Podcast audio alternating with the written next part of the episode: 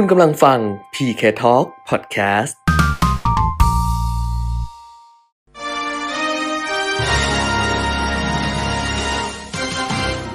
รายการเงินทองต้องรู้ โดยขวัญชนกวุฒิกุลและปิยมิตรยอดเมือง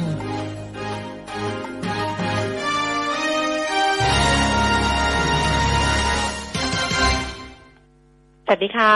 ต้อนรับคุณผู้ฟังทุกท่านนะคะ เข้าสู่ช่วงเวลาของรายการเงินทองต้องรู้ค่ะ วันนี้วันพระหัสบดีที่ 8 เมษายน 2564 นะคะ กลับมาพบกันเหมือนเดิมจันทร์ถึงศุกร์ตั้งแต่ 10 นาฬิกา ถึง 11 นาฬิกาค่ะ FM 90.5 MHz แล้วก็ผ่านทางเว็บไซต์ smartbomb.co.th แอปพลิเคชัน smartbomb radio รวมถึง Facebook Live มิติข่าว 90.5 ด้วยนะคะ คุณผู้ฟังอยู่กับดิฉันขวัญชนกวุฒิกุลและคุณปิยมิตรยอดเมืองค่ะ คุณปิยมิตรคะสวัสดีค่ะ สวัสดีครับ คุณขวัญชนกคุณผู้ฟังครับ ค่ะอ้าววันนี้มาเจอกันนะท่ามกลางสถานการณ์ที่ต้องบอกว่าโอ้โหเหนื่อยทีเดียว อืมเออเมื่อวานครับเมื่อวานวันเดียวเนี่ยคือ ถ้าถ้า ถ้าไม่หายใจเข้าหายใจออกลึกๆอย่างเงี้ยนะบ้าได้นะบ้าได้นะเอาจก็ริงๆก็เพราะคือว่าต้องติดตามข้อมูลข่าวสารอย่างมีสติ เออนะเพราะว่ามันเออเด้งตลอดในไลน์อือฮึคือในไลน์ในไลน์ที่เป็นไลน์ official ไลน์ข่าวอะ มันอืมก็จะเด้งมาว่าด่วนเอ่อยูทูบเบอร์ติดโควิด -19 ด่วนดาราสาวติดด่วนดีเจชื่อดังติดด่วนรัฐมนตรีติดด่วน ด่วนหมอติดด่วนด่วนด่วนด่วนไปหมดเต็มไปหมดเลย แล้วก็ไม่นับรวมที่เพื่อนผู้หวังดีส่งส่งส่งส่งส่งส่งเข้ามาทั้งที่เราเนี่ย ก็รับข้อมูลแบบว่า จนหัวโตระเบิดไปแล้ว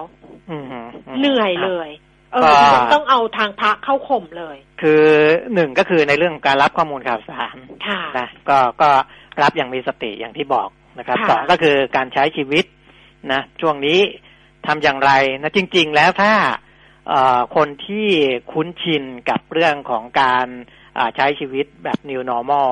ค่ะในช่วงโควิด แบบที่เว้นระยะห่างสวมหน้ากากอนามัยอะไรพวกนี้เนี่ย ไม่ไปในที่ชุมชน ไม่ไปในที่เอแอออัด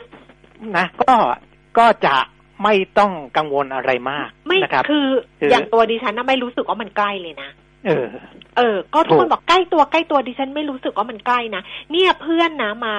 คอมเมนต์ใน Facebook ส่งไลน์มาหาอะไรเงี้ยว่าโอ้รอบนี้หนักมากหนักมากดิฉันบอกว่า เอ้ย รอบที่สมุทรสาครน่ะเอออันนั้นนะวันหนึ่งมันก็เป็หนันกพันน่ะอืมวันหนึ่งเก้าร้อยสี่สิบวันอืมหนึ่งเป็นพันน่ะถูกซึ่งตอนนั้นนะคนสมุทรสาครเขาก็บอกว่าเขาหนักมากแต่เราอะอยู่ไกลจากเขาเราไม่ได้ไปคลุกคลีเราไม่ได้ไปด้วยไง แล้วมันก็กระจายไปในจังหวัดต่างๆ เห็นไหมเพราะว่าไปซื้ออาหารทะเลอะแล้วก็ไปสระบุรีไปแม่สอดไปอะไรแบบเนี้ยถูกเขาก็หนักไงแต่ตอนเนี้ยที่เรารู้สึกว่าที่เราแพนิคก็เพราะว่ามันศูนย์กลางมันคือกรุงเทพใช่อืมนะแล้วมันก็หลาย ๆ คนก็คืออยู่ในแวดวงข่าวสารบันเทิงเออออะไรแบบเนี้ยก็รู้สึกใช่เหมือนใกล้ตัวอ่านะแต่ว่าถ้าอ่าเราสังเกตดูดี ๆ เนี่ยอ่า ก็จะเริ่มติดมาจากสถานบันเทิงใช่ไหมพวกผับพวกพวกสถานบันเทิงกลางคืนนะใช่ค่ะนะไม่เอ่อแล้วร้านอาหารปกติอะไรพวกเนี้ยไม่ไม่ค่อยเป็นอะไร ไม่มีไม่มีเออร้านอาหารปกติเท่าที่เท่าที่ดิฉันก็ไปดูย้อนหลังนะเออเพราะว่าก็มีร้านอาหารแบบในห้างในอะไรเงี้ยที่เขาก็รายงานทั้งๆว่าที่มีคนติดนะเวก็ลาไม่เป็นทานไรอาหาร เองก็ไม่ได้สวมหน้ากากนะอืมเพราะเราต้องถอดหน้ากากอยู่แล้ว เวลาทานอาหาร แต่ว่าถ้าเป็นปกติเนี่ยจะไม่เป็นไรค่ะนะ จะมาจากสถานบันเทิงกลางคืน เวลาดื่ม เวลาอะไรกันซึ่งใกล้ชิดกันมากขึ้นเสียงมันดัง มันก็ต้องเอหูอแนบหูอ้อหูถูกแนบปาก หน้าอ่าแนบหน้าอ่าแล้วก็ต้องตะโกนคุยกันตะโกนคุยกันใช่มันก็ทำให้ใช่มีฝอยละออง แต่ว่าทานข้าวในร้านปกติเนี่ยอืมันคุยกันแบบงุ้งงิ้งงุ้งงิ้งแล้วก็ถูกเว้นระยะโต๊ะไข่โต๊ะมันอยู่แล้ว เพราะฉะนั้นมันก็จะติดมาจากตรงนั้น และคนที่ไปสถานที่แบบนั้นมา ก็มาแพร่ต่อค่ะ นะที่เราเห็นอยู่ตอนเนี้ย เพราะฉะนั้นไอ้วิธีการปฏิบัติตัวตอนนี้มันก็ต้องใช้วิธีเดิมนั่นแหละนะที่เขาบอกว่ายกกาดสูงหรืออะไรต่างๆ เนี่ยคือ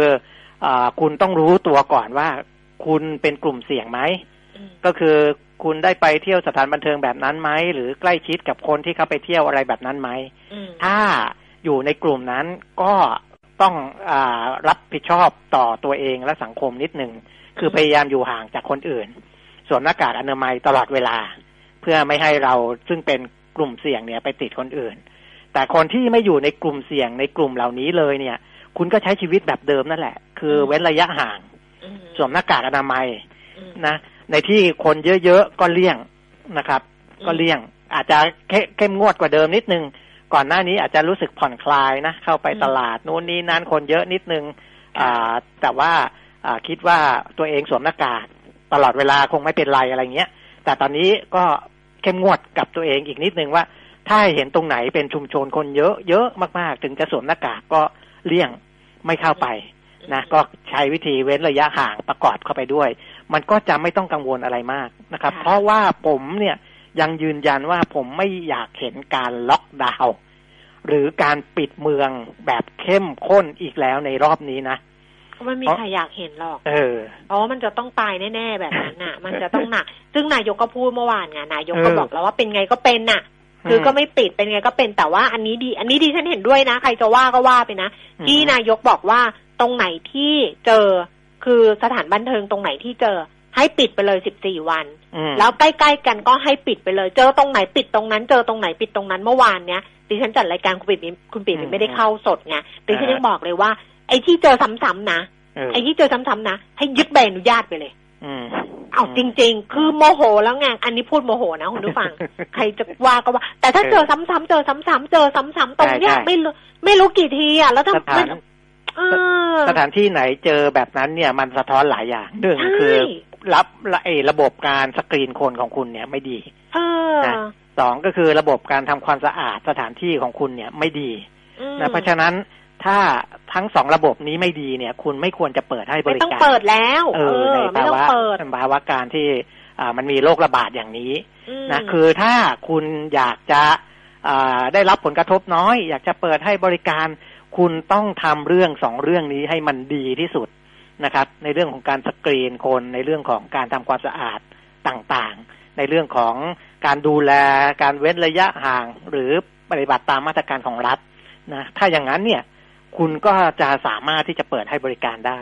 นะเหมือนร้านอาหารอืมต่างๆ เนี่ยนะถ้าเราไปปิดเขาอีกเนี่ยก็อืมก็แย่อืมแต่ว่าร้านอาหารที่เขามีกากบาทไว้นะเก้าอี้อ่าเว้นช่อง ตรงนั้นโต๊ะตรงนี้ไม่ไม่ต้องนั่ง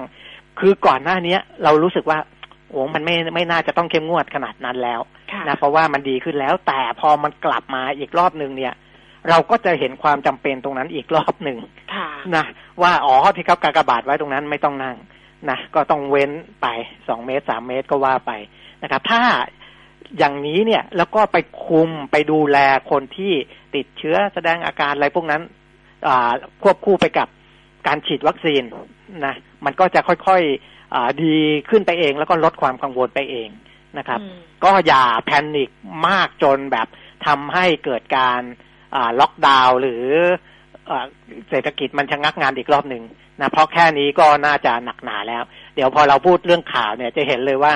เราเนี่ยก้าวไม่ทันโลกแล้วนะคุณแก้มเมื่อเพราะวาว่านที่ก็ผมพูดเออเมื่อวานผมก็พูดตายกับเต่าอะอ้าวผเรามจะพูพูดดเต่าไปแล้วเนี่ย ผมพูด IMF ของโลกเนี่ยออแต่ว่าไอในการแถลงข่าวเนี่ย พอดีผมยังไม่ได้เข้าไปล้วงเอกสารละเอียดของ IMF มันจะไม่มีตัวเลขของประเทศไทเมื่อวานคุณยเปียมิตรเอามาจากตัวเลข ว่าตัวเลขเป็นยังไงเออเออ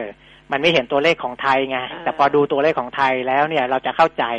ว่าเราไม่ทันคนอื่นแล้ว เพราะว่าของโลกเนี่ยปรับขึ้น แต่ของไทยเนี่ย IMF ก็ปรับลงอืมนะ จาก 2.7เปอร์เซ็นเป็น 2.6เปอร์เซ็นเพราะฉะนั้นเนี่ย อ่า ไหนๆเราก็ก้าวไม่ทันอยู่แล้วเนี่ยนะครับอ่า ถ้าเราไปยิ่งไปทำอะไรให้มันช็อกมากกว่านี้อีกเนี่ยอืมมันมันจะหนักกว่านี้อีกเยอะ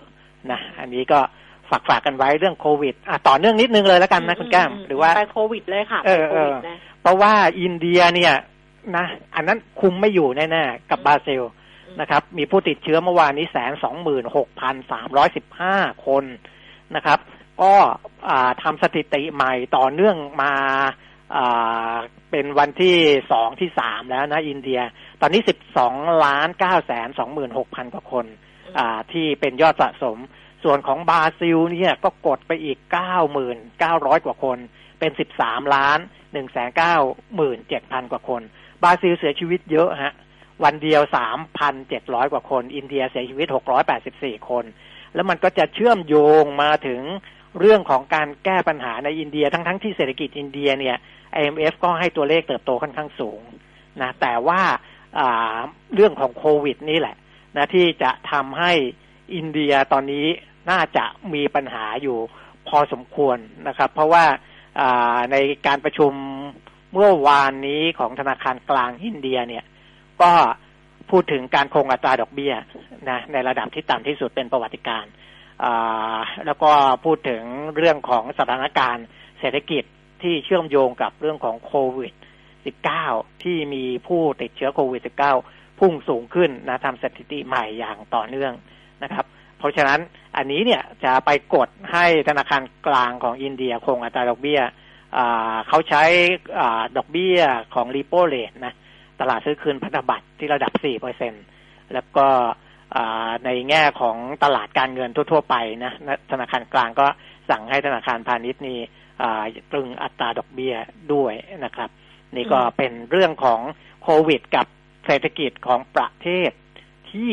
ยังไม่สามารถคุมได้ อันนั้นก็คงหนักแหละนะคงหนักนะครับ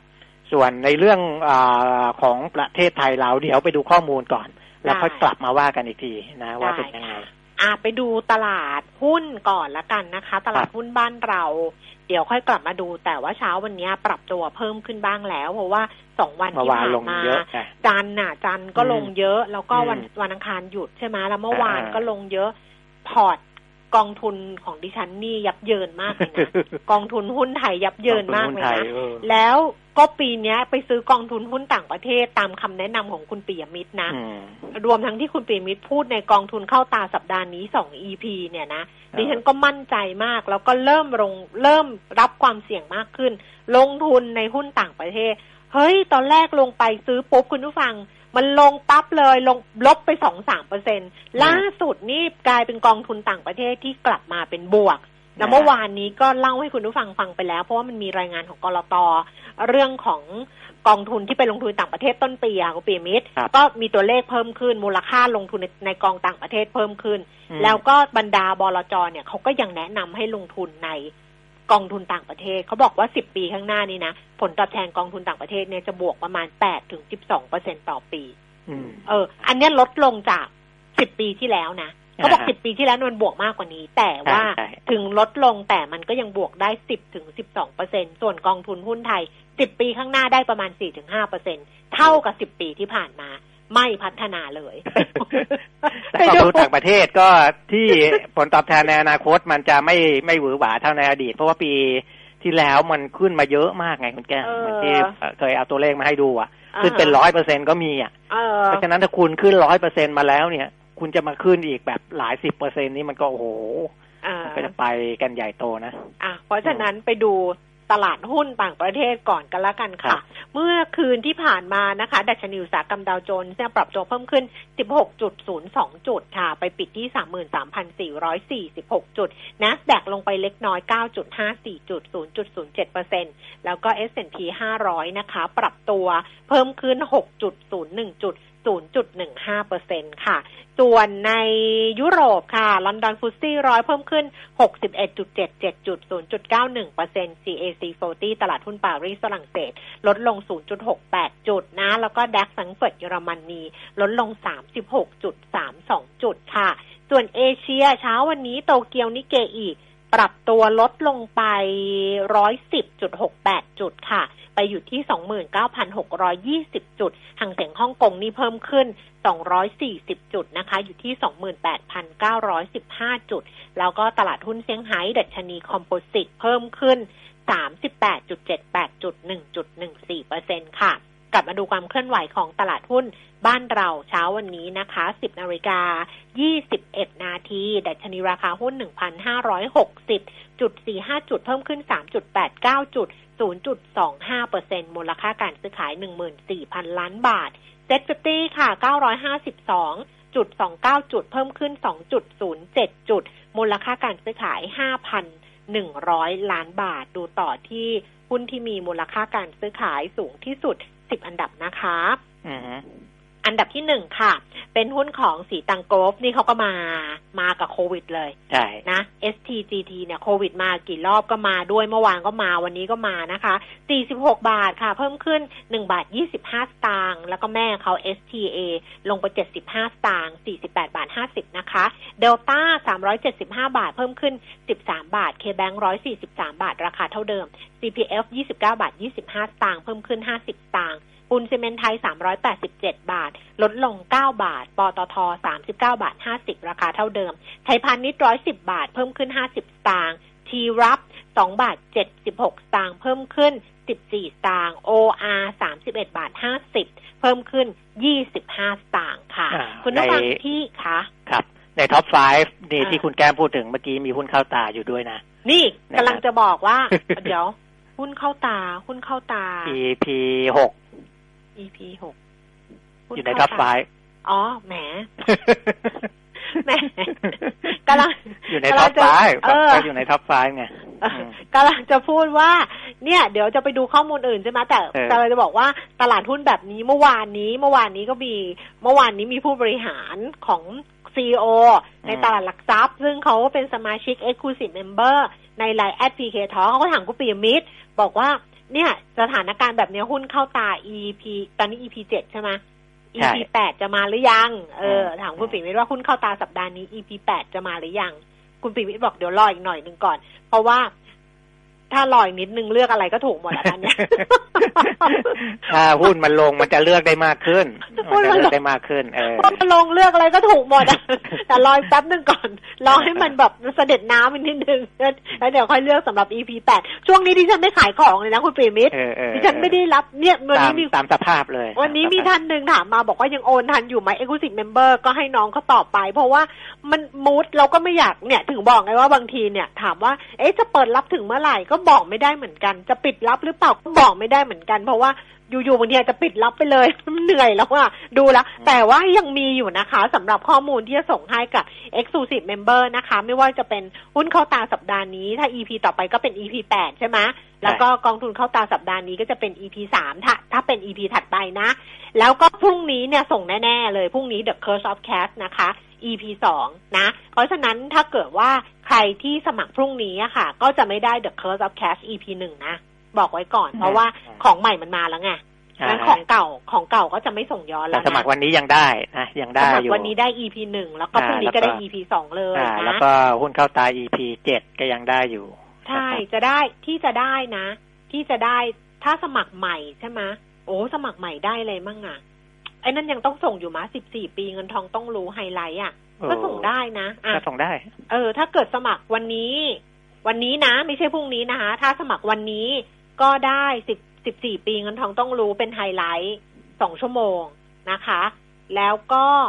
ส่งก่อนหน้านี้ส่งอะไรไปอะ พอร์ตไม่ใช่ละอันเนี้ยอะได้สิบสี่ปีเงินทองต้องรู้ ได้หุ้นเก้าตา EP เจ็ดได้ The Curse of Cash EP หนึ่งเอออืมแบบนี้ก็แล้วกัน ถ้าวันนี้นะ แต่ถ้าเกิดเป็นพรุ่งนี้ปุ๊บพรุ่งนี้ก็อาจจะได้สิบสี่ปีเงินทองต้องรู้หุ้นเข้าตา EP เจ็ดแล้วก็ The Curse of Cash เป็น EP สอง EP หนึ่งก็ไม่ได้แล้วอ่าอะก็ก็แบบนี้ละกันเปลี่ยนทุกวันนะคะโปรโมชั่นมันเปลี่ยนทุกวัน เพราะว่ามันมีของใหม่ไปเรื่อยๆไงมันก็จะเปลี่ยนไปเรื่อยๆ แบบเนี้ยทุกวันแต่ว่าบอกแล้วว่าช่วงเนี้ยไม่ไม่คือไม่ขายก็ได้อะเพราะว่าเหนื่อยขี้เกียจจะขายแล้วอะเอ่ออะไรนะ อัตราแลกเปลี่ยนอัตสาราแลกเปลี่เอ็ยดบาทสี่สิบสี่ สามสิบเอ็ดบาทสี่สิบสี่ตางค์นะคะ แล้วก็ราคาทองคำค่ะอยู่ที่หนึ่งพันเจ็ดร้อยสามสิบแปดเหรียญต่อออนซ์ทองออกมาแล้วเช้านี้สองหมื่นห้าพันเจ็ดร้อยห้าสิบสองหมื่นห้าพันแปดร้อยห้าสิบนะคะ ส่วนราคาน้ำมันเบรนท์หกสิบสองเหรียญเก้าสิบหกเซนลดลงยี่สิบเซนเวสเท็กซัสห้าสิบเก้าเหรียญห้าสิบแปดเซนลดลงสิบเก้าเซนดูไบ หกสิบเหรียญเก้าสิบหกเซนต่อบาร์เรล ลดลงไปสามเหรียญกว่า ดูไบน่าจะเป็นราคาเก่าเพราะลงไปใช่เยอะใช่เลยอืมลงไปเยอะเลย อะ ครบถ้วนแล้ว ตอนนี้ คุณผู้ฟังที่จะฝากคำถาม โอ้โหคำถามมันเยอะมาก เพราะว่าค้างมาด้วย แล้วก็วันนี้มีถามเข้ามาอีกเยอะเลยทีเดียว เพราะฉะนั้นใครจะถามเพิ่มเติมนะคะ จะเป็นคุณพิชัยเลิศสุพงกิจค่ะ ช่วงที่สองจากธนาชาติค่ะ ก็ฝากไว้ได้ศูนย์ สองสามหนึ่งหนึ่งห้าหกเก้าหกเฟซบุ๊กขวัญชนกวุฒิกุลแฟนเพจนะคะ หรือว่าทางมิติข่าว 90.5 ก็ได้ แล้วก็ไลน์ at pk talk แต่ว่าดูคำถามดูคำตอบแล้วตอบไม่ทันอะครับอืมดูตอนเนี้ยน่าไม่น่าจะทัน ถ้าถามเข้ามาตอนนี้ แต่เผื่อไว้ก่อนก็ได้ อะ คุณปีมิตรอะก็ในบอลยิวของสหรัฐอืมก็เริ่มคลายความกังวลลงไปบ้างนะครับ เพราะว่าอ่าสิบปีเนี่ย ตอนที่ขึ้นไปสูงสูงๆเมื่อวันที่ห้าเมษายนหนึ่งจุดเจ็ดสาม ตอนนี้ลงมาเหลือหนึ่งจุดหกแปดนะครับ ก็อ่าลดลงมาบ้าง แต่ว่าอ่าค่าเงินดอลลาร์ก็ยังแข็งอยู่ ก็เลยทำให้บาทเราอ่อนต่อเนื่องนะครับอืมเพราะว่าเฟดเองหรือว่าธนาคารกลางสหรัฐเนี่ย ซึ่งเปิดเผยรายงานการประชุมนะที่ของเขาจะคล้ายๆของเราเหมือนกันคุณแก้มอือหือนะคือประชุมไปเมื่อคราวก่อนเนี่ย จะสองสัมีปดาห์เออ แล้วก็เป็นมินี้นิทออกมาจะมีมีมีเหตุออกมาเดี๋ยวอืมเดี๋ยวจะมีของไทยเราด้วยของกนงด้วยนะครับ ของเฟดเองเนี่ยก็เอ่อยังส่งสัญญาณที่ว่าจะยังไม่มีการลดวงเงินซื้อสินทรัพย์ ลด QE QE อะไรต่างอืมๆนะครับหนึ่งจุดสองแสนล้านดอลลาร์สหรัฐต่อเดือนอืมนะแสนสองนี่ก็เป็นวงเงินที่เอาไปซื้อพันธบัตรสหรัฐ แปดหมื่นล้านดอลลาร์นะครับ แล้วก็ซื้อตราสารหนี้ที่มีสินเชื่อที่อยู่อาศัยเป็นหลักประกัน พวก mortgage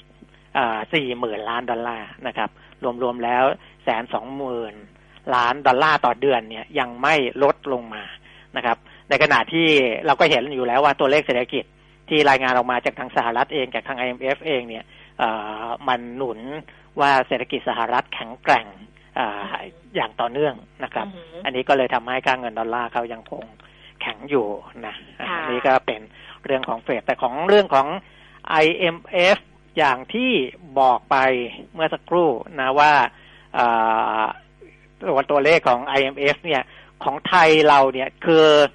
เวลา IMF เขาออกมาเขาเอาไทยเราไปรวมกับอ่าประเทศ เขาเรียกว่าอาเซียนห้าประเทศอืมแล้วก็คือมีอินโดนีเซีย มีไทยเวียดนามฟิลิปปินส์มาเลเซียค่ะนะครับโอ้ไทยเราเนี่ยก็ไปฉุดให้ห้าประเทศนี้ลดลงด้วยนะเอ่อตัวตอนถ่วงเดือนมกราตัวถ่วงเขา ตอนเดือนมกราเนี่ย ประเมินว่าจะเติบโตในห้าประเทศนี้ห้าจุดสองเปอร์เซ็นตอืมนะแต่ที่ปรับใหม่ของเดือนเมษาที่เพิ่งออกมาเนี่ย ลดลงเหลือสี่จุดเก้าเปอร์เซ็นตนะของไทยลดจาก 2.7 เหลือ 2.6เปอร์เซ็นตนะครับ อันนี้ก็เนื่องจากว่ามีสองปัจจัยหลักๆหนึ่งคือเรื่องวัคซีนนะครับ ซึ่งของเราอาจจะช้ากว่าในประเทศอื่น ๆนะครับ ที่เป็นเป็นประเทศที่เขาสามารถที่จะเข้าถึงวัคซีนได้มากกว่า ซึ่งโฆษกรัฐบาลก็ออกมาพูดเหมือนกันนะว่ามันก็มีหลายปัจจัยนะซึ่งในช่วงเนี้ย demand วัคซีนเนี่ยมันมากกว่า supply ค่อนข้างเยอะแหละ ปริมาณความต้องการเนี่ย มันเยอะกว่าเยอะเอออืมความสามารถในการผลิตวัคซีนได้เนี่ย ค่อนข้างเยอะอืมเพราะฉะนั้นคนที่จะเข้าถึงได้ก่อนเนี่ย ก็หนึ่งอาจจะต้องมีเงินอืมนะมีเงิน หรือเขาเอ่อเป็นอยู่ในไปไปผู้ผลิตวัคซีนเนี่ย อยู่ในประเทศเหล่านั้นมอยู่แล้ว อยู่แบบเพราะอังกฤษอยู่เยอรมเอนีอออะไรอย่างเงี้ยเขาก็ต้องคือให้เขาก่อน คือเขาอยู่ในประเทศเหล่านั้นอยู่แล้ว ถ้ารัฐบาลของประเทศเหล่านั้นเนี่ย ปล่อยให้เอาวัคซีนไปขายคนอื่นก่อน แล้วตัวประเทศตัวเองได้ใช้น้อยเนี่ย อันนั้นผิดพลาดแล้วนะอืมคือการบริหารประเทศของเขาอะผิดพลาดแล้วเพราะฉะนั้นเขาต้องล็อกของเขาไว้เองก่อน เท่าที่ความสามารถที่เขาจะล็อกไว้ได้อืมนั้นเขาถึงจะปล่อยไปที่อื่นนะครับเมื่อพราะวาฉะนดูสบคแถลงเออหมอเบิร์ดอะเออเอ๊ะเมื่อวานป่ะหรือวันก่อน ที่พูดเรื่องวัคซีนน่ะ แล้วก็ เราเราเราอะก็คือดิฉันก็พูดไปเหมือนกันว่าของเราก็ต้องกระจายให้ได้ให้เร็วกว่านี้ เพราะของเราก็ช้ามากนะ มันช้ามันช้าจริง ๆ ค่ะ มันช้าจริง ๆ ก็ดราม่ากันเยอะแต่เราพูดเรื่องหลักความจริงกันละกัน แล้วหมอเบิร์ดก็ให้ดูนะว่าอังกฤษน่ะเขาจองอะคุณเปรมิตรเขาจองสามร้อยเปอร์เซ็นของจำนวนประชากรนะโอ้คือเกินกว่าประชากรเขาว่าสามอืมไปอีกสองไปอีกสามเท่าตัวอ่าฮะคือเขาจองไว้สามร้อยกว่าเปอร์เซ็นต์ของอืมจำนวนประชากร แล้วก็ที่อื่นด้วย คือทุกอืมที่เลยจองกันเนี่ยสองร้อยสามร้อยเปอร์เซ็นของจำนวนประชากรก็คือนี่จองสำรองเผื่อไว้เลย มันคุณก็เลยไม่พอไงไตรสุรีไตรสนไตรสนกุลรองโฆษกประจำสำนักนายกรัฐมนตรีก็อ้างอ้างข้อมูลของกระทรวงการอุดมศึกษา วิทยาศาสตร์ และอ่าวิจัยและนวัตกรรม บอกว่าทุกประเทศทั่วโลกเนี่ย มียอดจองโควัคซีนโควิด -19 รวมรวมแล้ว 9,600 ล้านโดสอืม 9,600 ล้านโดสเนี่ยก็อย่างที่คุณแก้มบอกอืมว่าหลายประเทศเขา จองไว้เกินสูงกว่าจำนวนประชากรของตัวเองสามใช่เท่าตัว ได้สามเท่าอังกฤษเออจองดิฉันจำไม่ได้อังกฤษอะจองเออสามเท่าอ่า เยอรมนีสามเท่ามันเออมีแล้วในเอเชียก็จองร้อยกว่าเปอร์เซ็นต์ก็มีเออคือจองไว้เกินหนึ่งเท่าตัวจก็องมีไว้เลยสองสามเปอร์เซ็นต์ใช่ทั้งจอที่งไว้เลย ให้ให้ครบจำนวนเนี่ยแค่ร้อยเปอร์เซ็นของประชากรเนี่ยยังไม่พอเลยนะเออนี่เล่นจองกันไว้เกินสาแล้วมนะร้อยเปอร์เซ็นต์สามร้อยเออกว่าเปอร์เซ็นต์เออนะมเพราะฉะนั้นที่ฉีดไปแล้วเนี่ยหกร้อยห้าสิบแปดล้านโดสอืม นะก็ก็มันมันมันมันผลิตไม่ทันอะไม่ทันนะผลิตไม่ทันเพราะฉะนั้นเนี่ย อ่าที่มีการเรียกร้องว่าเออเมื่อไหรจะให้ภาคเอกชนนำเข้าสักทีอะไรต่ออะไรรัฐบาลก็บอกว่า ถ้าอ่าภาคเอกชนสามารถจัดหาได้นะแล้วก็เป็นวัคซีนที่ทางออยอ่าเขามีอยู่ในอยู่ใน pipeline ที่เขาจะรับรองอยู่แล้วเนี่ยอืมไม่ได้มีปัญหาอืมนะแต่ตอนนี้ปัญหาคือ demand กับ supply มันไม่สมดุลกันนั่นแหละค่ะนะครับอะกลับมาที่อ่า ประเด็นตัวเลขตัวเลขเอ่อที่บอกว่าเศเศรษฐกิจของบ้านเราเนี่ย มันต้วมเตี้ยมช้ากว่าคนอื่นเนี่ยหนึ่งคือเรื่องวัคซีนอืมนะสองคือเรื่องที่เราพึ่งพาการท่องเที่ยวเที่ยวสูงนั่นแหละนะครับอืมเดี๋ยวดูเออกนง.ก็คงเห็นว่ากนง.เขาก็ให้ความสำสำคัญกับเรื่องนี้ พอคุณพึ่งพาการท่องเที่ยวสูงเนี่ย แล้วคุณมาเจอระลอกหนึ่งระลอกสองระลอกสามหรืออะไรก็แล้วแต่เนี่ย โอ้มันเหนื่อยอืมนะมันเหนื่อย เพราะฉะนั้นเอ่อ จะเห็นว่าตัวเลขที่ IMF ให้เราเนี่ย ก็ลดลงทั้งทั้งที่ตอน IMF ออกตัวเลขนี้เนี่ยเขายังไม่ได้เห็นไอ้คลัสเตอร์ใหม่ของบ้านเราด้วยนะไม่เห็นระลอกสามเอนี่อยังไม่ได้เห็นคลัสเตอร์พวกสถานบันเทิงที่กระจายไปทั่วประเทศด้วยนะแต่ก็ปรับลดลงมาแล้วนะครับ เพราะฉะนั้นไอ้ในของบ้านเราเองเนี่ย ตัวเลขเนี่ยยิ่งมีความน่ากังวลมากขึ้นไปอีก นะครับเดี๋ยวให้คุณแก้มไปดูของอากนงก่อนก็ได้นะว่าเขามองอย่างไรนะครับอืมเอาไปดูกนงเลยใช่ไหมอ่าฮะนะคะกนงก็ออกเป็นรายงานเหมือนมินิทอะรายงานการครับประชุมประจำเดือนมีนาคม ดิฉันสรุปให้กันละกันเพราะว่าเรารู้อยู่แล้ว อันนี้ดูมาจากต้นฉบับของกนงเลยนะ เข้าไปเปิดดูเองเลยนะ เรารู้อยู่แล้วใช่ไหมว่าการประชุมครั้งที่แล้วเนี่ยก็มีมติ เรื่องของการคงอัตราดอกเบี้ยนโยบายไว้ แต่คราวนี้เนี่ยปัจจัยที่กนงเขามองเขามองอย่างนี้ค่ะเขาบอกว่ากนงเนี่ยเห็นว่าความต่อเนื่องของมาตรการภาครัฐ และการประสานนโยบายระหว่างหน่วยงาน จะเป็นปัจจัยสำคัญต่อการฟื้นตัวของเศรษฐกิจ เพราะนั้นเนี่ยภาครัฐควรเตรียมมาตรการที่ต่อเนื่องและสอดคล้องกับความเสี่ยงของเศรษฐกิจ ในแต่ละช่วงเวลารวมถึงเตรียมมาตรการรองรับกรณีเลวร้ายนะคะ นอกจากนี้เนี่ย ทางคณะกรรมการนโยบายการเงินก็เห็นควรให้เร่งดำเนินมาตรการทางการเงินเพื่อช่วยเหลือฟื้นฟู ผู้ประกอบธุรกิจที่ได้รับผลกระทบจากโควิด -19 อันนี้ก็เป็นภาพรวมที่เขามองเรื่องของการดำเนินนโยบายการเงินในไตรมาสแรกของปี 2564 แต่การประเมินแนวโน้มเศรษฐกิจการเงินเพื่อประกอบการดำเนินนโยบายการเงินนะคะ ในส่วนของเศรษฐกิจโลกเขาก็มองว่า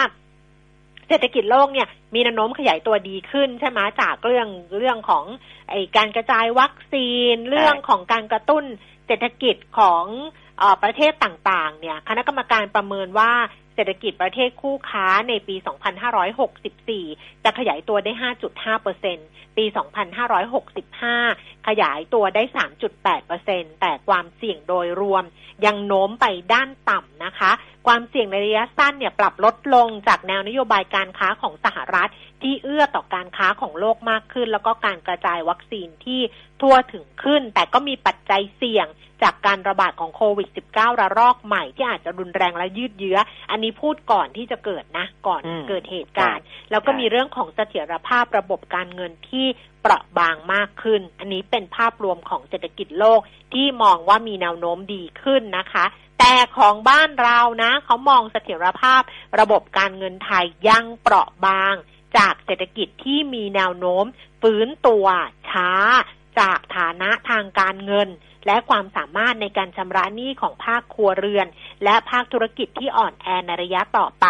เรื่องของการระบาดของโควิด -19 ระลอกใหม่ทำให้การฟื้นตัวของแต่ละภาคเศรษฐกิจยิ่งแตกต่างกันมากขึ้น โดยเฉพาะธุรกิจบริการที่เกี่ยวเนื่องกับการท่องเที่ยว จึงต้องติดตามฐานะทางการเงินและความสามารถในการชำระหนี้ของภาคครัวเรือน และภาคธุรกิจอย่างใกล้ชิด อันเนี้ยทั้งหลายทั้งปวงที่พูดมาเนี่ยมันก็เลยไปขมวดปมที่เราพูดกันไปแล้ว เพราะว่าในการประชุมกรงงครั้งที่แล้วที่เราสรุปกันอืมดอกเบี้ยคงไว้ แต่ว่าไปลดไอ้ตัว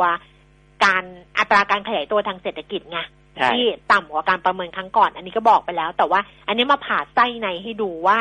สิ่งที่เขามองเนี่ย แล้วเขาประชุมกันเนี่ยเขามองออกมาเนี่ยเป็นแบบนี้นะคะ เศรษฐกิจไทยอืมในระยะข้างหน้ายังมีความไม่แน่นอน มีความเสี่ยงที่จะต่ำกว่ากรณีฐานอืก็มาจากสมมติฐานว่าการทยอยเปิดรับนักท่องเที่ยวอาจจะล่าช้า เพราะข้อจำกัดในการกระจายวัคซีนนะ แล้วก็แรงกระตุ้นจากภาครัฐ อาจจะน้อยกว่าที่คาดนะคุณปิยมิตรครับถ้าหากว่าการอนุมัติโครงการภายใต้พรกกู้เงินที่เหลือเนี่ยล่าช้า เพราะว่าจริง ๆ มีกำหนดเนี่ยจะสิ้นสุดลงในไตรมาสที่สามของปีนี้นะคะอืมแล้วก็ปัจจัยเสี่ยงอีกเรื่องหนึ่งก็คือฐานะการเงินของธุรกิจอาจได้รับผลกระทบจนต้องปิดกิจการทำให้จำนวนผู้ว่างงานเพิ่มขึ้น โดยธุรกิจและแรงงานกลับมาฟื้นตัวได้ช้า แม้ว่าการระบาดจะสิ้นสุดลงแล้ว สุดท้ายก็คืออัตราการผิดนัดชำระหนี้ของภาคธุรกิจและครัวเรือน อาจจะเพิ่มสูงมากขึ้นหลังมาตรการช่วยเหลือลูกหนี้สิ้นสุดลง จริงๆ มีซีนารีโอต่างๆ ที่เขามองด้วย กรณีเลวร้ายสุด กรณีฐาน กรณีเลวร้าย กรณีเลวร้ายสุด โดยอิงกับจำนวนนักท่องเที่ยวเป็นหลัก ใช่ใช่ก็อย่างที่บอกว่าเราอะอิงช่องท่องเที่ยวสูงเพราะฉะนั้นตัวเลขจะเห็นเลยว่าแบงก์ชาติเนี่ย ประเมินจากฐานนักท่องเที่ยว ใช่นะประว่ามาณจากนักท่องเที่ยวเลยเออมันจะอยู่ในช่วงหนึ่งแสนคนถึงนึถึงสามสาล้ามนคล้านนคนใช่ไหมทำให้อืมไอ้เนี้ยตัวเลขนักท่องเที่ยวที่มันต่างกันเยอะๆอย่างเงี้ยทำให้ไอ้ตัวเลขของ GDP หรือว่าอัตราการขยายตัวทางเศรษฐกิจเนี่ย มันมีช่วงห่างค่อนข้างเยอะใช่แบบเลวร้ายที่ค่ะสุดเลยเนี่ย มีโอกาสติดลบได้ถึง1.7เปอร์เซ็นต์ใช่ ถ้าเลวร้ายสุดเออก็คือหดตัวไปเลยศูนย์ใช่เออหนึ่งจุดเจ็ดเปอร์เซ็นต์ แต่ว่าถ้าขยายตัวได้อ่าตามคาดนี่ก็คือ3เปอร์เซ็นต์คือถ้านักท่องเที่ยวหนึ่งแสนคนน่ะอืมหดตัวหนึ่งจุดเจ็ดเปอร์เซ็นั่นนต์สิถ้านักท่องเที่ยวสามล้านคนอืมขยายตัวสามเปอร์เซ็นต์อืมเนี่ยเอาแบบนี้ก็แล้วกัน เออเออนะนั่นแหละ ก็แล้วจะไปดีขึ้นอีกทีก็คือปี65นะซึ่งจำนวนนักท่องเที่ยวต่างชาติน่าจะเข้ามาเยอะขึ้นแล้วล่ะเออนะครับ ตรงนั้นก็จะทำให้เศรษฐกิจเริ่มที่จะอ่าขยายตัวได้มากขึ้น นะครับ ในปี 2565 ค่ะ นี่ก็เป็นเรื่องของกอนงนะอืมอีกเรื่องหนึ่งคุณแก้มตลาดหลักทรัพย์ ออกข่าวมาเมื่อเช้านี้อะนะมีเปิดตัวเลให้ขศูนย์กสิกร วิจัยกสิกรมีไปยังอ่าศูนย์ IMF กสิกรก็อย่างอย่างที่พูดไปเมื่อกี้เนี่ย โยงไปกับอ๋อมีเรื่องแล้วของนะ IMF แหละอะนะงั้นก็เออไปเรื่องหุ้นครับนะก็มีหุ้นอยู่สองตัวที่ตลาดหลักทรัพย์จะเปิดให้ซื้อขายอ่า เขาเรียกว่าก่อนที่จะหยุดยาวอะนะอืมเออ คือบริษัทบางกอกโพสต์จำกัดมหาชนหรือชื่อย่อว่าโพสต์ แล้วก็การบินไทยจำกัดมหาชนนะครับ ก็คือไทย THAI นะอันนี้เข้าข่ายต้องปรับปรุงฐานะการเงินและการดำเนินงานระยะที่หนึ่งนะเนื่องจากว่างบการเงินปี63เนี่ย ส่วนของผู้ถือหุ้นน้อยกว่าศูนย์อืมนะครับ เพราะฉะนั้น ก็ตลาดหลักทรัพย์ก็ขึ้นเครื่องหมาย SP คือห้ามซื้อขายมาตั้งแต่วันที่ 8 มีนาคมอืมนะตอนนี้ก็จะเปิดให้มีการซื้อขายอีกครั้งหนึ่งเนื่องจากว่าทั้งสองบริษัทได้แจ้งแนวทางการฟื้นฟูกิจการอืมที่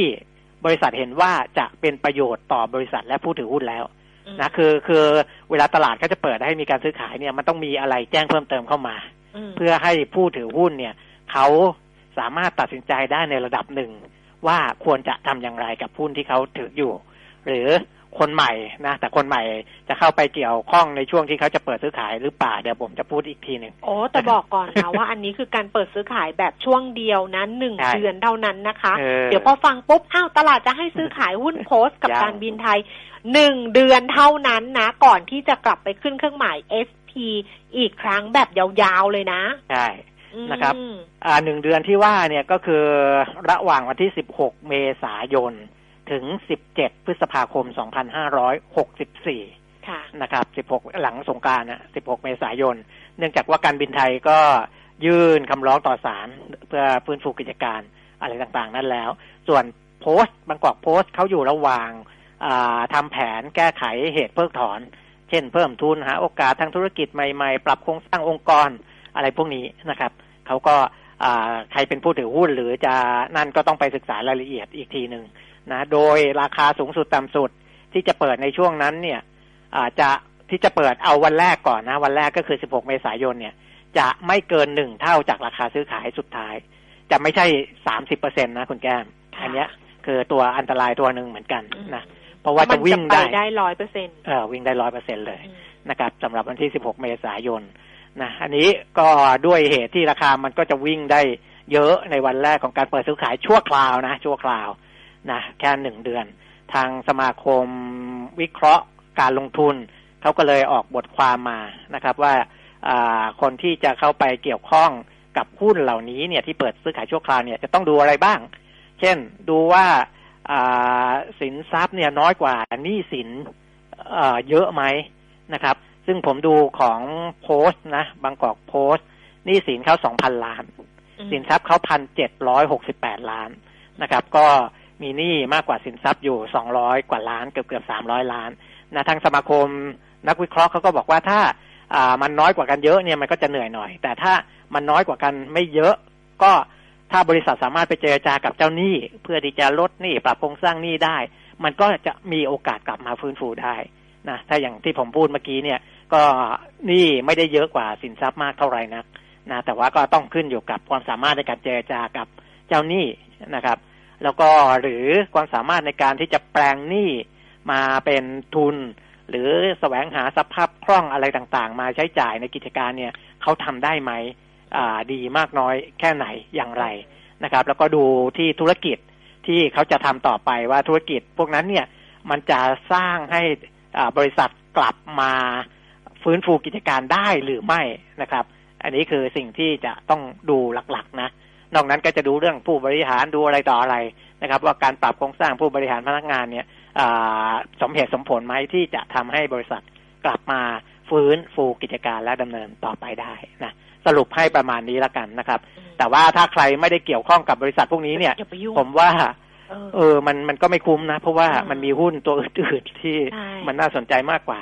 เพราะไม่คุณคุณจะไปซื้อทำไมอะแล้วหยุดยาวไปอะใช่ไหมค่ะก็ก็กะว่าเดือนหนึ่งเทรดทันไงเออกะว่าจะอ๋อซื้อจะเทรดในขายในเดือนเดียวเลยใช่ใช่ไหมในเดือนเดียวไงเก็งกำไรในเดือนเดียวเอเลยอเออแต่บางทีมันจะไม่ได้ไงเออมันจะไม่ถ้ามันไม่ทันขึ้นมาหรือมันไม่ได้ขึ้นมา แล้วมันไปเออติดล็อกคราวเนี้ย คราวนี้ยาวเลยอะชั่วลูกใช่ชั่วหลานอะ แล้วเราไม่รู้ว่าเมื่อไหร่ที่เขาจะหลุดออกมาอีกทีนึงเออก็น่าจะแต่ว่ามันมันมันเกิดการซื้อขายอะ ก็แสดงว่ามันก็ต้องมีคนเข้าไปซื้อถูกใช่ไหมเพราะว่าถูกเดี๋ยวคนที่แบบว่าเฮ้ยฉันถืออยู่แล้วฉันโดนเอสพียาวไป ฉันจะรอจังหวะนี้แล้วจะได้ขายออกมา คือมันก็ต้องมีคนซื้อแหละไม่งั้นมันก็ไม่มีคนขาย แต่ก็เข้าใจแหละว่าคนซื้อก็อย่างที่บอกไปว่า ก็คงจะพยายามเทรดให้ได้ภายในหนึ่งเดือน แต่คราวนี้พอถ้าเกิดมันไม่มีคนมาซื้อกำลังแรงซื้อมันเหือดไปเรื่อยๆเนี่ยอืมเราขายไม่ออกเราก็กลายเป็นไปติดในรอบนี้ เราก็ต้องอยู่ยาวไปจน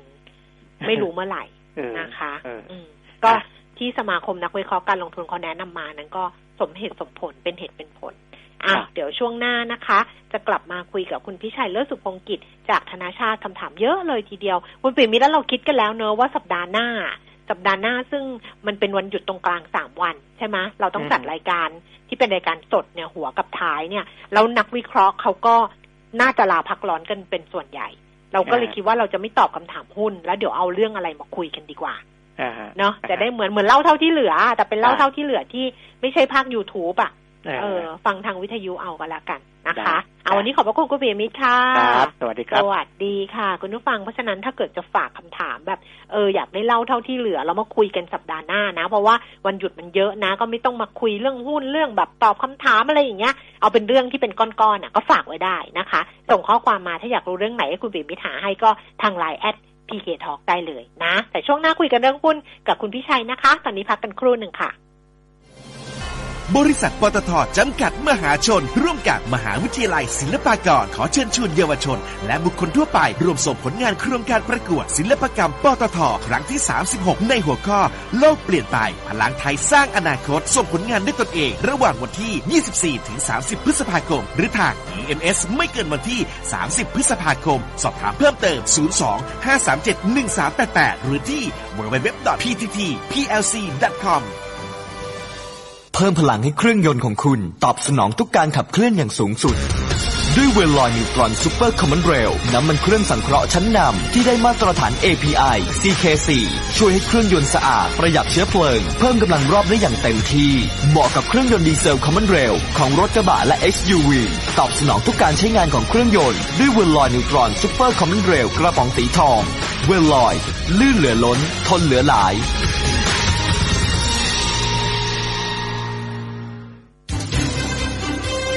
เจาะลึกโลกเก่า สู่โลกใหม่ วิเคราะห์สถานการณ์รอบโลก เรื่องเด่นดัง ทั้งการเมือง เศรษฐกิจ สังคม กับธนงขันทอง และวัชราจรูนสันติกุล ในรายการ New World 4โมงถึง4โมงครึ่งสร้างสดๆทาง FM 90.5 ออนไลน์ www.smartbomb.co.th และ on mobile application Smart Bomb Radio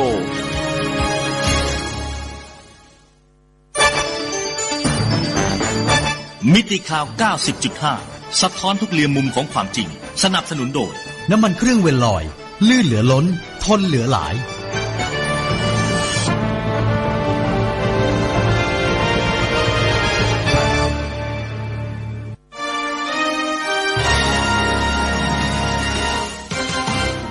รายการเงินทองต้องรู้ โดยขวัญชนกวุฒิกุลและปิยมิตรยอดเมือง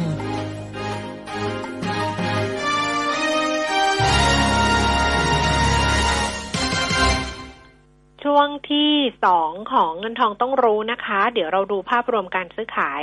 ล่าสุดค่ะ ไปดูตลาดหุ้นดัชนีตอนนี้หนึ่งพันห้าร้อยห้าสิบสี่จุดศูนย์หนึ่งจุดนะคะ ปรับตัวลดลงไปสองจุดห้าห้าจุด อะขยับไปละหนึ่งห้าห้าสามหนึ่งพันห้าร้อยห้าสิบสามจุดเก้าสี่จุดลดลงไป 2.62 จุด มูลค่าการซื้อขาย 24,000 ล้านบาท วันนี้คุยกับคุณพิชัย เลิศสุพงกิจนะคะ จาก ธนาชาติตอนนี้รอสายเรียบร้อยแล้วค่ะ คุณพิชัยคะสวัสดีค่ะ สวัสดีครับแก๊สครับ เออโควิดรอบนี้จะพาเราไปไหนคะตอบรับไปพอควรละอืมตลาดกังวลนะครับว่าตัวเลขผู้ติดเชื้อภายในประเทศที่เร่งตัวขึ้นมาตั้งแต่เมื่อสัปดาห์ก่อน แล้วคงมีทิศทางที่จะเร่งตัวขึ้นต่อเนื่องในช่วงหยุดยาวสงกรานต์เพราะคนคงจะเดินทางกันเยอะ ยังไงก็ต้องดูแลสุขภาพด้วยนะครับ ตลาดคิดไว้แล้วล่ะ ว่าไปเดินทางกันเยอะขนาดนี้เนี่ยก็คงมีการกระจายเชื้อออกไปทั่วเลย เพราะฉะนั้นอ่าตัวเลขผู้ติดเชื้อน่าจะเร่งตัวขึ้นต่อเนื่อง ก่อนจะลดลงคงต้องรอถัดไปอีกสักสองสัปดาห์ หรือสักต้นเดือนพฤษภาคม ตัวเลขถึงจะค่อยๆเอ่อเริ่มเริ่มนิ่ง หรือเริ่มเป็นทิศทางลงคราวนี้ต้องดูต่อครับ ที่ตลาดอืมกลัวกันแบบนี้เขาก็ห่วงว่า เดี๋ยวผู้ติดเชื้อรายวันเนี่ย มันอาจจะพุ่งขึ้นแตะหลักพัน ก็เลยเทขายหุ้นออกมาเยอะ หุ้นที่โดนก็เป็นหุ้นที่เกี่ยวข้องโดยตรง กับเรื่องการท่องเที่ยว กับเรื่องอการบริโภคภายในประเทศ เพราะห่วงว่าจะมีมาตรการที่เข้มงวดมากขึ้นออกมา ถ้าตัวเลขยังคงวิ่งขึ้นนะฮะนั่นจะสิ่งที่ที่กดดันตลาดตั้งแต่ช่วงปลายสัปดาห์ที่แล้ว ประกอบกับเราไม่ผ่านตรงแนวต้านจิตวิทยาบริเวณพันหกร้อยจุดนะครับ ก็เซลงมา แล้วพอหลุด แนวรับเส้นค่าเฉลี่ยหนึ่งเดือนเนี่ยก็ไหลลงเร็วเมื่อวานนี้ ระยะสั้นๆ เนี่ยแนวรับอยู่แถวบริเวณ1,500กับ50 จุดแต่ดูแล้วก็ไม่ได้แข็งแรงอะไรนะจะแน่นๆอีกทีหนึ่งก็แถว 1520 บวกลบนะครับเพราะฉะนั้นช่วงนี้เนี่ยหุ้นที่เกี่ยวข้องกับการท่องเที่ยวที่เกี่ยวข้องกับการบริโภคในประเทศต่อรองราคาได้ ในขณะเดียวกันหุ้นโลกนะหุ้นที่เช่นปิโตรเคมี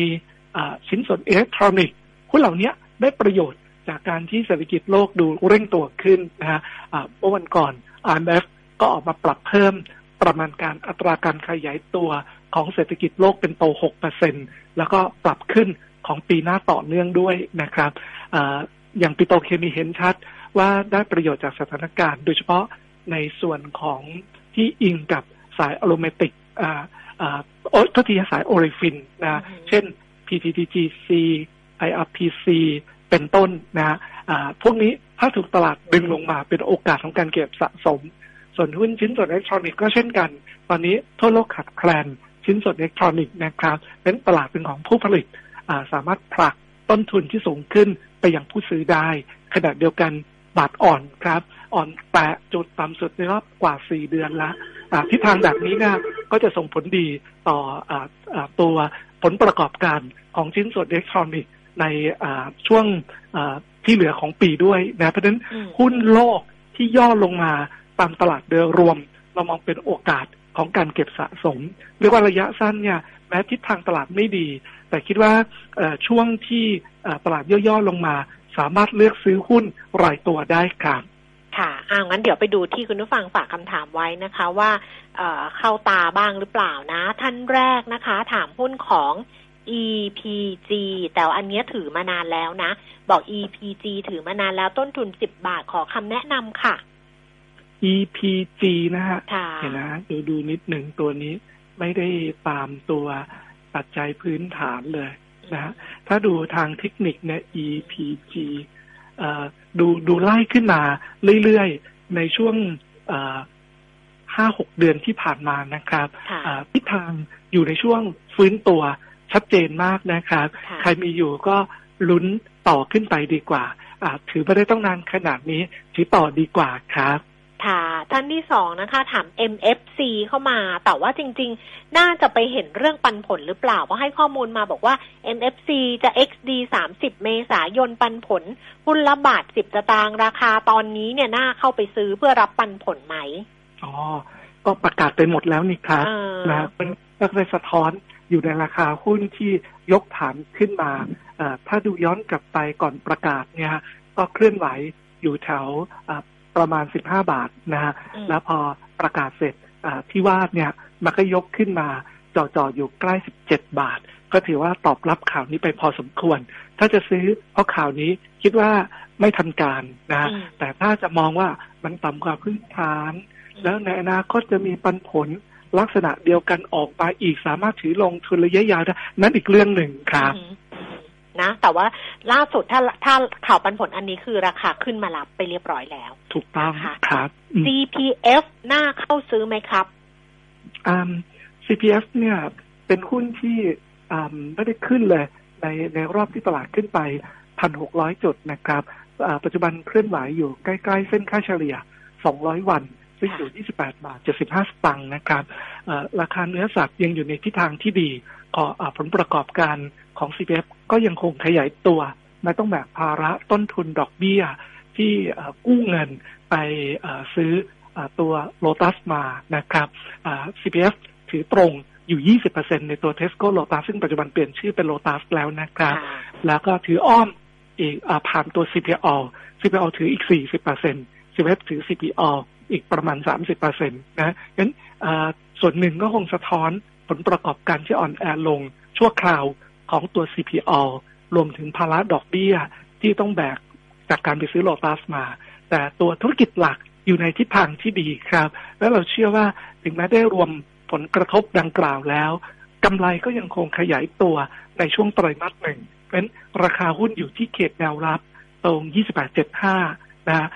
ถ้ามีอยู่ก็ หาจังหวะซื้อสะสมเพิ่มเติม ระยะสั้นๆ เนี่ย การแกว่งขึ้นไปตรงแนวต้านที่สำคัญอยู่ใกล้สามสิบเอ็ดบาทค่ะ อืม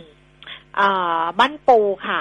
มีต้นทุนอยู่แล้วสิบสองบาทเจ็ดสิบนะคะ ถามว่ายังเหลือเงินสดอีกประมาณแปดสิบเปอร์เซ็นควรจะเก็บเพิ่มตรงนี้เลยหรือว่าจะรอรับหรือยังไงดีแนวรับอยู่ตรงสิบเอ็ดบาทเก้าสิบนะครับ เรายังมีมุมมองบวก ต่อตัวหุ้นบ้านปู ราคาถ่านหิน ณ ปัจจุบันเนี่ยอยู่ในโซนที่น่าพอใจ แล้วก็คงจะทำให้ผลประกอบการ มีทิศทางที่ดีขึ้นตั้งแต่ไตรมาสหนึ่งเป็นต้นไปนะฮะขณะเดียวกันเนี่ยปัจจุบันตัวธุรกิจเชลแก๊สก็ใหญ่ขึ้นมากถ้าเทียบกับตรงกำไรเนี่ย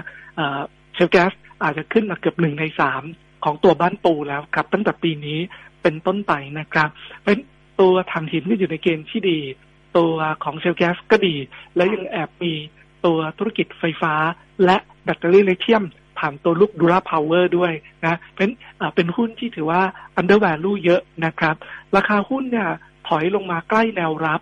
11 บาท 90 คือตรงนี้เลยนะครับเป็นก็หาจังหวะซื้อสะสมได้ แล้วก็เผื่อเหลือเผื่อขาด ถ้ามันหลุดขึ้นมาเนี่ย แนวรับที่ถัดไปก็อยู่ตรง 11 บาท 50าหาจังหวะซื้อเพิ่มได้ครับ ค่ะ สามตัวนี้ PTG ปั๊ม PT นะคะ PTG บ้านปูพาวเวอร์คือ BPP แล้วก็กันทุนสามตัวนี้ถือไว้ได้ไหมคะ ได้ทั้งสามตัวเลยครับนะฮะค่ะดูดีหมดเลยนะฮะเอ่อ PTG เนี่ยอาจจะสะดุดเล็กๆ จากเรื่องที่มีโควิดระลอกใหม่คงทำให้เอ่อช่วงสงกรานต์ที่ตอนแรกคิดว่าจะมีการเดินทางเยอะ แล้วเมื่อเราค่อยๆ คลายล็อก ตอนการคาดการเดินนะครับ ที่เรามีแผนเปิดประเทศเนี่ย วันนี้พอเจอโควิดระลอกใหม่ อาจจะสะดุดไปอ่าแต่ราคาหุ้นก็ก็ย่อลงมาระดับหนึ่งละนะฮะอาจจะหาจังหวะซื้อเพิ่มอาตอนช่วงที่เขาถอยลงมาสร้างฐาน ส่วนบ้านปูพาวเวอร์เนี่ยก็ถือหุ้น